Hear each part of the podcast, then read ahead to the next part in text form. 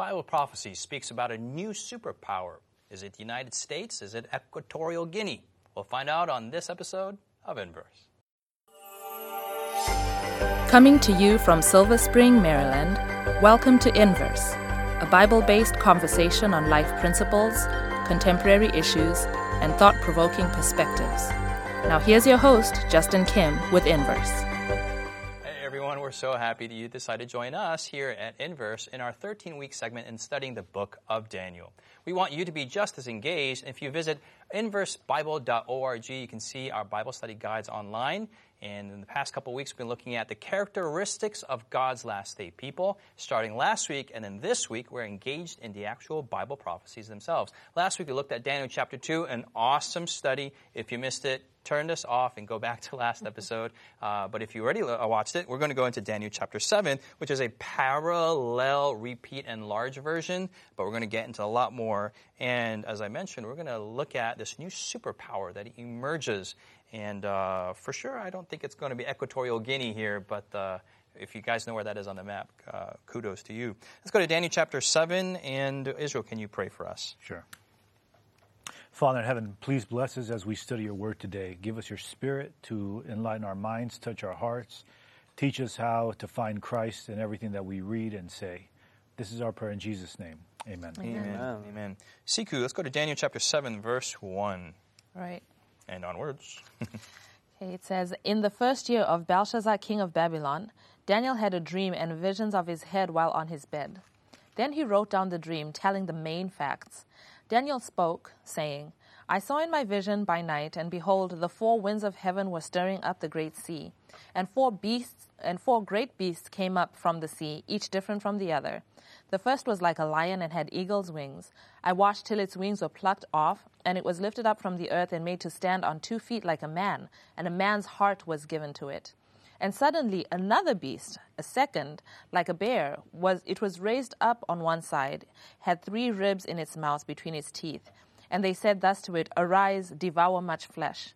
After this I looked, and there was another, like a leopard, which had on its back four wings of a bird. The beast also had four heads, and dominion was given to it.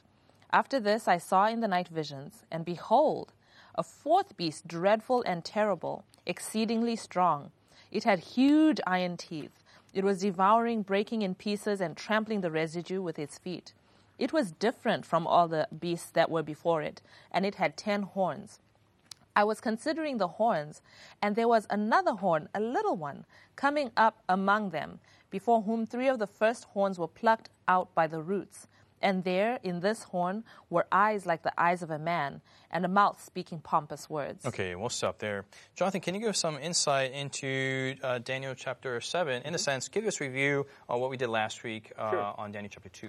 Yeah, uh, you kind of already alluding here to uh, the fact that this is uh, a principle we see in the Bible of repeat and enlarging Bible prophecy. Mm-hmm. So while Daniel chapter 2 was, uh, so to say, world history and prophecy uh, 1.0, this is 2.0. Mm. We're getting more information this time, more detail. Mm-hmm. And so the, the beasts that we see here, the four beasts in this vision that Daniel receives, are a, um, a more detailed representation of what we learn in Daniel chapter 2 with the metals. Mm-hmm. We saw there, uh, there's a progression of world history as God uh, gives it to us in prophecy of Babylon with a head of gold, and then it continues with Medo Persia, Greece, uh, Rome, and then the divided nations, mm-hmm. and then the second coming of Jesus. Mm-hmm. And so now we are seeing here these four beasts that represent these metals that we looked at and uh, give us more details on, on the history. Now, this is decades after Daniel chapter 2. Mm. Um, and so this is specially given to Daniel and God's people, while in Daniel 2 it was given to the, the king and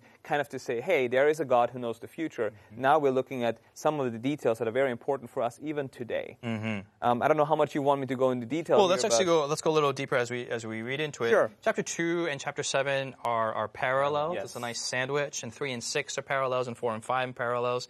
And you see that as you mentioned, it's kind of like you're zooming into mm-hmm. to a a map, That's right. you know, more details are popping up. We know that uh, the head of gold is secured as Babylon and just fell into place. And we see here the same patterns are happening, but we see a lot more detail to confirm these four kingdoms. Mm-hmm. So let's actually look at the first there, and just without without spending too much time, but I think we need to to touch on it. Verse 4 Mm-hmm. The first was like a lion, had eagle's wings. I watched its wings were plucked off. Um, and this was the kingdom of. I mean, Babylon. Babylon. Babylon. This is the experience of Nebuchadnezzar, who, who you know, in chapter four was made like a beast, but then re- he returned. God gave him his mind back, and he became like a man. Yes. His heart was given to him. Then the second beast, it's raised up on one side and has three ribs in its mouth. This represents the Medo-Persian Empire, which was a dual empire. The Persian Empire actually being bigger than the Median Persian. Uh, so Median it's kind of like the one side the lopsided here. raised up. And then three ribs representing the three kingdoms it destroyed um, to become this powerful kingdom. Mm-hmm. And then it moves on to in verse 6 here, there was another like a leopard, which is Greece, a Mm-hmm. kingdom that is like a leopard, very fast. It has four wings. I mean, it's basically flying Mm-hmm. and is taking uh, control of the whole known world. Uh, But then um, it allusions says to Greece with Alexander. Alexander the Great within 10 years over, conquering, yeah. I mean, Asia, Europe, uh, and, and Middle East, and so on. Powerful uh, there. But then it says four heads, and we know that the Greek Empire, um, after Alexander died, split up into four, four smaller kingdoms. Yeah. So some of you, maybe if you're seeing this for the first time, you're like, man, this is a lot of intricate detail and whatnot. But this is very clearly found in the in the history textbooks, and these details actually come back later on again in chapter mm-hmm. eight and chapter eleven, and it, it, it plays a part. It confirms what mm-hmm. happened in history. So yeah, we are geeking out a little bit, but these are things that really happened in history that even secular scholars are saying, hey, this is pretty cool that it all fits together. Mm-hmm. Now, for us, for spiritual meat, we want to identify what's going in chapter 7 and 8. We'll like slow down a little bit here. So you have this fourth beast. Um, that, that is, this is Rome that we talked about with the the the the the, uh, the, the iron. Very interesting. It mentions it as iron teeth here. Yep. It was devouring and breaking pieces. Same language as in Daniel chapter 2 Uh, trampling the residue with its feet. It was different from all the other beasts that we fought, and it had ten horns. So kind of allusion to the ten toes, even though ten toes weren't mentioned. But you can, you can see uh, ten, ten, ten. Okay, we'll give it to you, Sebastian. You're not on this episode, but we still love you, and uh, you're wrong, but we still love you. Verse eight. Uh, I was considering the horns, and this is where um, Things a little we're going to be zooming in here a lot. A focal point is happening here. Now, eight. I was considering the horns. This is a ten. There was there was another horn, a little one, coming up among them, whom before the three of the first horns were plucked out by the roots. Mm-hmm. And there, in this horn, were like eyes, like eyes of man, and a mouth speaking pompous words. Mm. So, what what is what what are the horns here, and what are the three that are coming out? What are the allusions there? I mean, we, we already established this fourth beast in the sequence is Rome. Yes. Um, and when Rome, well, Rome wasn't overthrown, Rome Mm-hmm. was divided, right? And it was divided actually into ten kingdoms. Mm-hmm. Um, the, the ten tribes that took over you know, after Rome broke up. Mm-hmm. And it says there was this one little horn that comes up. So he's taking a closer look at these kingdoms, Mm-hmm. and there's one it seems that comes up. From among them, so whatever this kingdom is, it happened in Europe. It didn't happen outside of Europe. Mm-hmm. In it's a huge important thing. Yeah, So not in Africa, it this was not is Eritrea coming up amongst the ten horns. Right, tribes. not So equatorial. again, uh, this, uh, I mentioned this the last time, but I'm going to mention it again. I was watching a late night TV show. I was jet lagged, jet lagged. I couldn't go to bed and watch Bible prophecy show, and it was like this, you know, local access television of the of this of this of this preacher. And he said, "Hey, there's four beasts where you have the lion come out. Well, clearly the lion is." China. Oh. England, oh. because England had all these lions coming out, and then you had the the bear, Oh, right, right, right, and sorry. and who was the bear? Well, it's Mother Russia because you know Russia, and then you had leopard. Who is the leopard? this too well. Well, what was leopard? This is this is Africa, right? yeah. You know, Siku's people are, are rising up. I know Africa is not a country; it's a continent. But you have all the leopards all live in, in Africa, and then you have this this uh, this beast that no one. And clearly, this is Australia. And so this guy, this guy is using these terms. He's like, clearly it is, and you're all waiting for it. Australia, and so out of Australia will come out, you know, a horn, which is clearly indication of a kangaroo or a dingo or a platypus or some kind of, you know, marsupial. I mean, it gets really, really crazy. But when you root it in history and root it with different pa- prophecies with scripture, uh, you really find this not to be a ridiculous interpretation. Um, Yeah. Israel. Well, yeah. the- What, what the the fourth beast, which, which by the way, we get we get caught up with the beast thing, right? Yes. And we have to realize that these beasts are simply, you know, they're they're like mascots, they're representations, they're animals. But when we use beast in today's kind of language, it kind of sounds like demeaning. But in reality, it's just identifying four Just different kinds of yeah Yeah. animals. Yeah, yeah, yeah. And so when we get into when we get into verse uh, seven, it says that in verse seven there's a transition that takes place. This beast or this kingdom is different from the rest of the kingdoms, Mm-hmm. and we're going to begin to see a transition that takes place from political kingdoms to now a representation of a kingdom that is very different. It's not just political, but it's also religious in its Mm-hmm. nature, and so it begins to make this transition that takes place from political kingdoms to a religio-political kingdoms that's- that will also be established later on. Mm-hmm. Yeah, we see there in the verse at the verse eight, at the end of verse 8 there in this horn were eyes like an eyes of a man, and a mouth speaking pompous words. So this little thing is is speaking it up, uh, like as if it were you know something. Um, okay, let's go to verse 25 and see um, other other parallels there. Uh, let's pick up from verse 24 and Siku, can you read those verses for us? 24 and 25. The ten horns are ten kings who shall arise from this kingdom, and another shall rise after them. He shall be different from the first ones and shall subdue three kings. He shall speak pompous words against the Most High, shall persecute the saints of the Most High, and shall intend to change times and law. Mm. Then the saints shall be given into his hand for a time and times and half a time. Mm-hmm. Okay, what can we extrapolate from those verses, Jonathan? Well, we'll see that there is definitely a change uh, in in what's going on with these beasts. Uh, Daniel is very troubled, not by the other beasts. He's very troubled about this little horn power. Yeah. And so the angel is explaining a little more detail on this. He's zooming in even more. Yeah. And he's giving us here uh, uh, some interesting facts. Okay, what is going on with this power? It shall arise from the other kingdom. Okay, it shall be different. All right, it's different. It shall subdue three kings. So we are looking at a power inside of Europe. It has subdued three other kingdoms. But then we have this in verse 25 he shall speak pompous words against the Most High. So this is somewhat of there's religion coming into play Yeah. now. This is speaking against God, Yeah. persecuting followers of God, the saints of the Most High, changing times and law. Uh, there's there's a religious connotation here that cannot be overlooked, and so and then this says the saints, that's the true believers, the true followers of God and His Word, shall be given into His hand for a time, times and half time. So for a certain period of time, um, people will be persecuted for their faithfulness to God by this religious uh, political power that comes out of after Rome somewhere in Europe. Mm-hmm. Uh, in Bible prophecy, time times and half a time is is one year, is two years and a half a year. You combine those three and a half years, mm-hmm. one thousand two hundred and sixty days. Well, the calculations are it's it's it's a it's a rule that you find, and then you see this this entity is in power for thousand two hundred and sixty years. Mm-hmm. What is this power? What is this power that emerges out of Europe? What is this power that conquers and and, and, and says all these things against God? We'll tell you after the break. Has Inverse been a blessing to you? Do you have questions, comments, or feedback you'd like to leave us? Find us on social media by searching Inverse Bible on Facebook, Twitter, Instagram, or YouTube. While there, join us, like us, heart us, thumbs up us.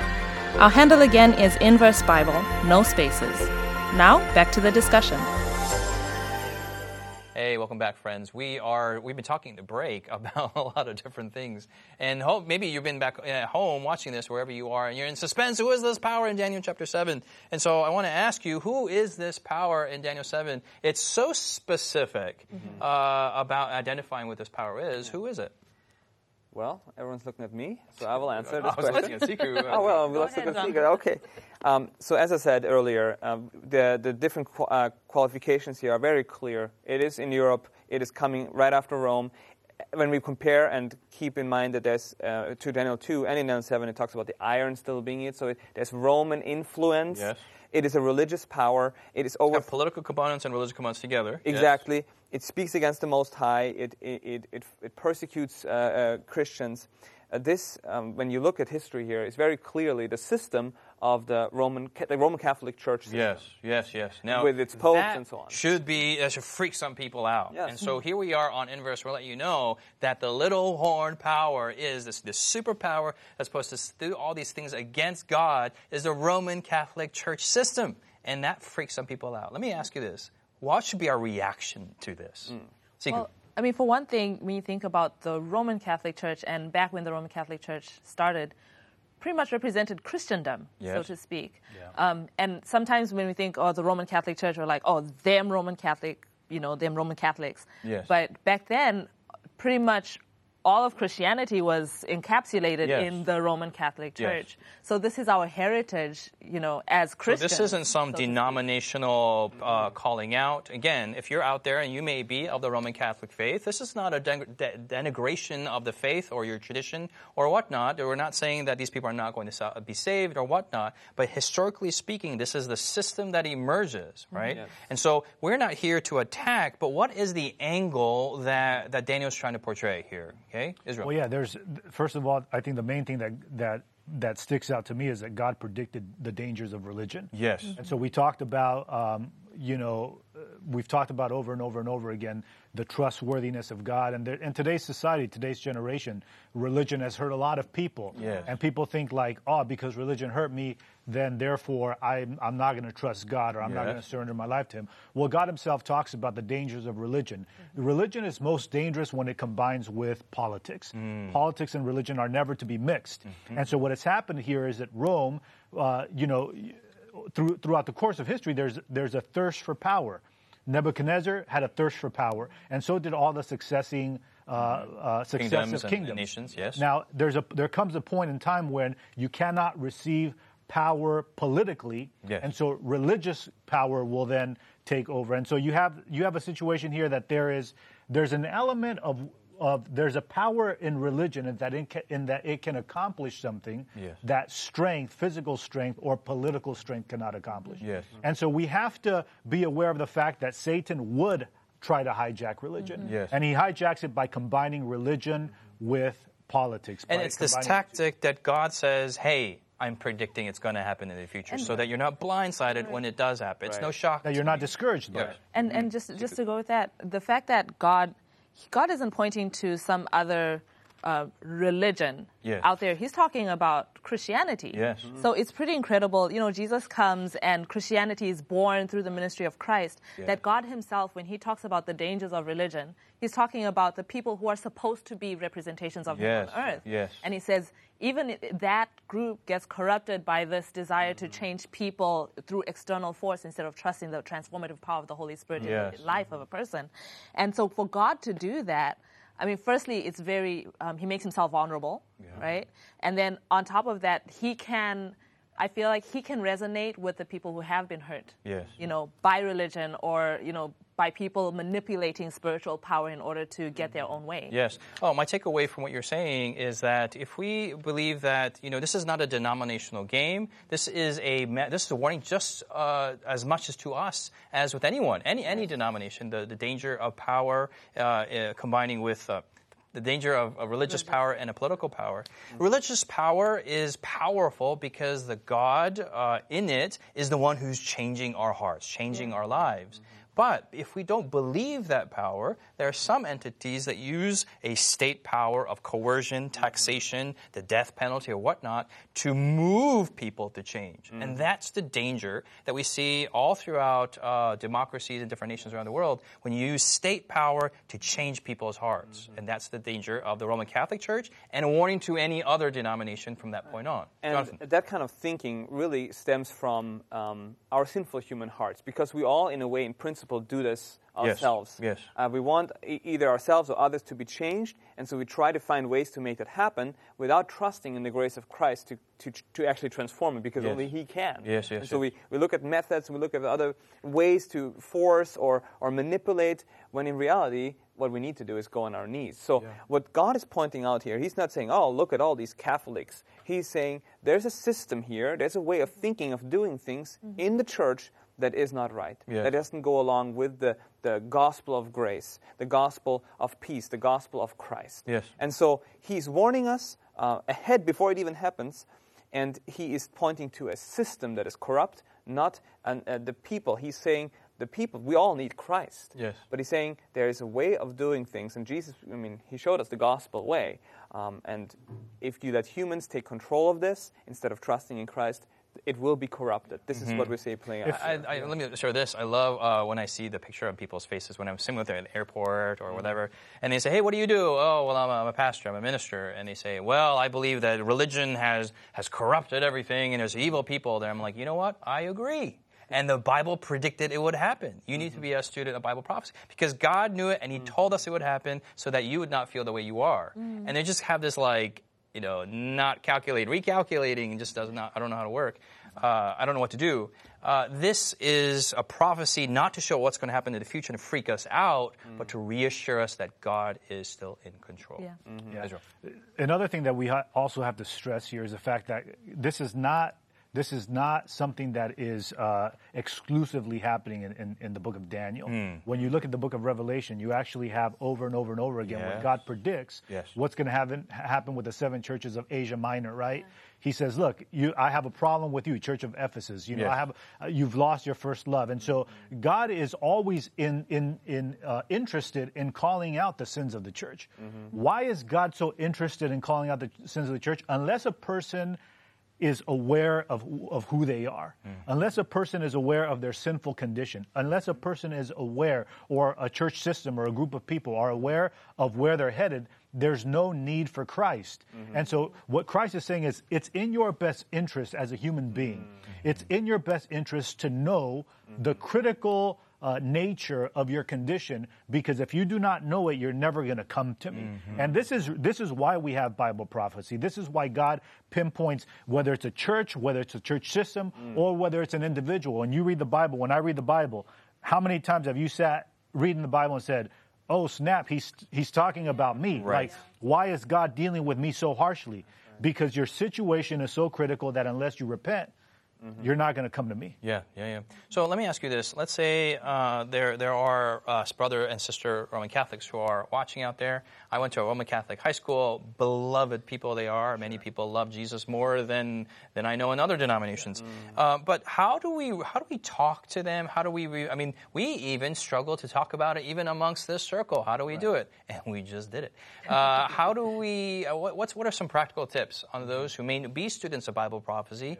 Uh, in a loving way, and we know there are many ways how to do it in an unloving way, unfortunately. Uh, help us out here. I mean, uh, f- Siku. for, for one thing, we're talking about pointing out that this is talking about the system in the Roman Catholic Church. Yes. Um, well, the Bible is clear. You know, it gives all these different indications of what you're looking for, and when you look through history, it's incontrovertible. You know, and um, just being honest and willing to receive what the Word of God is mm-hmm. revealing. And like we've already been talking about, the reason why God does this for us is because He loves us and He doesn't mm-hmm. want us to be part of a system that is corrupt. Mm-hmm. I think it's also important in the manner in which we present things is the way that we approach it in our own minds and in our own hearts. Mm. If I feel like, oh, well, that's them, and so I'm excluded from that problem, then there's already a problem. Mm. Because what this is saying is that you think that you can speak pompous words against the Most High. You find yourself elevated above God Himself, right? Mm. And you don't have to be Roman Catholic to feel that way. You know, you don't have to. You don't have to be a certain, you know, religious number. You could be in quote the right church, whatever that means to you. But if you have these these attributes, these mm-hmm. this perversion of religion, then you're part of the group that is being spoken of here. Mm-hmm. So having a realization that you know you could be quote wrong when you're feeling like you're in the right. Okay, Jonathan and Israel. Yeah, I remember uh, I was giving a Bible study to uh, a Roman Catholic Church uh, lady, and she had a very hard time with this. And what I realized was it's important that we, and this is not just for Catholics, this is for anybody. For, my, for me, we, we have to acknowledge everyone's uh, personal experience with God and how the Holy Spirit is working in their lives. They're, we are all seekers, all right? If you're sincere about your faith, you're a seeker, and God wants to guide your life. But there comes a point where truth has to be spoken and truth has to be presented and accepted. So, uh, while not disqualifying someone's personal faith and experience with Christ, um, our personal experience always has to be informed by the truth. The truth is above me. Uh, the truth is above my feelings. Um, but when I see it packaged in the package of the gospel, I think that is very important. When we see that righteousness is Yeah. by faith, Amen. Amen. that grace is a gift from God, and that is a beautiful uh, way to understand these prophecies and truth. And that way, when I see the love of Christ for me through the Bible and through prophecy, then I can accept these things because God means it well. As you said, He wants to heal you. He's trying to wake you up to heal you. And so I'm thankful that God uh, packages it in this way uh, throughout whole of Scripture, and this is the way we need to relate it to others as well. I think we have to also remember the fact that I mean, as as as you know, I'm, I'm from uh, I'm I'm, I'm Hispanic. I'm from Hispanic descent, and so Don't be shy. uh, and so um, and so Why are you there- stuttering? and so there's a lot of there's a lot of deep Catholic roots Yes. in from Inbred come from. into Yeah. the the, the, Hispanic the Latino cultures. Yeah. Yes, yes, yes. And so, and I actually have one of my uncles is actually a Catholic priest. Mm. So I, there's a lot of family that I have that is Catholic, and a lot of friends that I have who are mm-hmm. Catholics. Uh, now, it's important for us to understand also the fact that the the, the system of Catholicism is simply an institutionalization of myself, mm. right? In other words, it's it's we're institutionalizing the idea that I can save myself. yeah. Mm-hmm. We're institutionalizing the, uh, the idea that I am a representative of God. I am God on earth. And this is what the pompous words are. It's just mm-hmm. this declaration, this wild declaration that a human being can take the place of God, mm-hmm. or this wild declaration that a human being can can have a word that is more significant and powerful than the word of God. Mm. These are this is it institutionalizes this kind of doctrine, but this doctrine we have to understand that it resonates with every human being. Right. It resonates within my heart because many times I have these very same thoughts and feelings that, mm-hmm. oh God, I don't need you for this, mm-hmm. or God, I can I have a little bit of righteousness within me that you can work with, mm-hmm. or that so yeah, the word of God is true, but not in every situation. Mm. In in some situations, I have to take control uh, of my own of my own experience, or my word is better than your word. And so we have to understand that the system has been established historically through a human instrumentality of, cre- of, of, of a desire for power that exists, bottom line, it exists in the heart of every single human being. Right. Mm-hmm. Mm-hmm. It's grace. Mm-hmm. Uh, we have looked at Bible prophecy here, and we're looking at Daniel chapter 7, and we've unveiled a new superpower that has becoming a major uh, role, a character Political role. in, in last day events. And maybe you've heard this for the first time. We're going to encourage you to continue your study in the Bible. Or maybe you've heard this for the, the billionth time and you fulfill the call that God has given us to reveal this truth to others. But this is not a pointing out of another denomination, it is pointing out the, the sinfulness of our own hearts and humanity. It makes me want to just come to the, the grace of God and that, Lord, mm-hmm. heal me of my own selfishness. Hopefully, it's been a blessing to you. It's been a blessing to us. We'll see you next week here in Inverse. You've been listening to Inverse, a Bible based conversation with Callie Williams, Israel Ramos, Jonathan Walter, Sebastian Braxton, Siku Dako, and your host, Justin Kim. Inverse is brought to you by the Hope Channel, television that changes lives.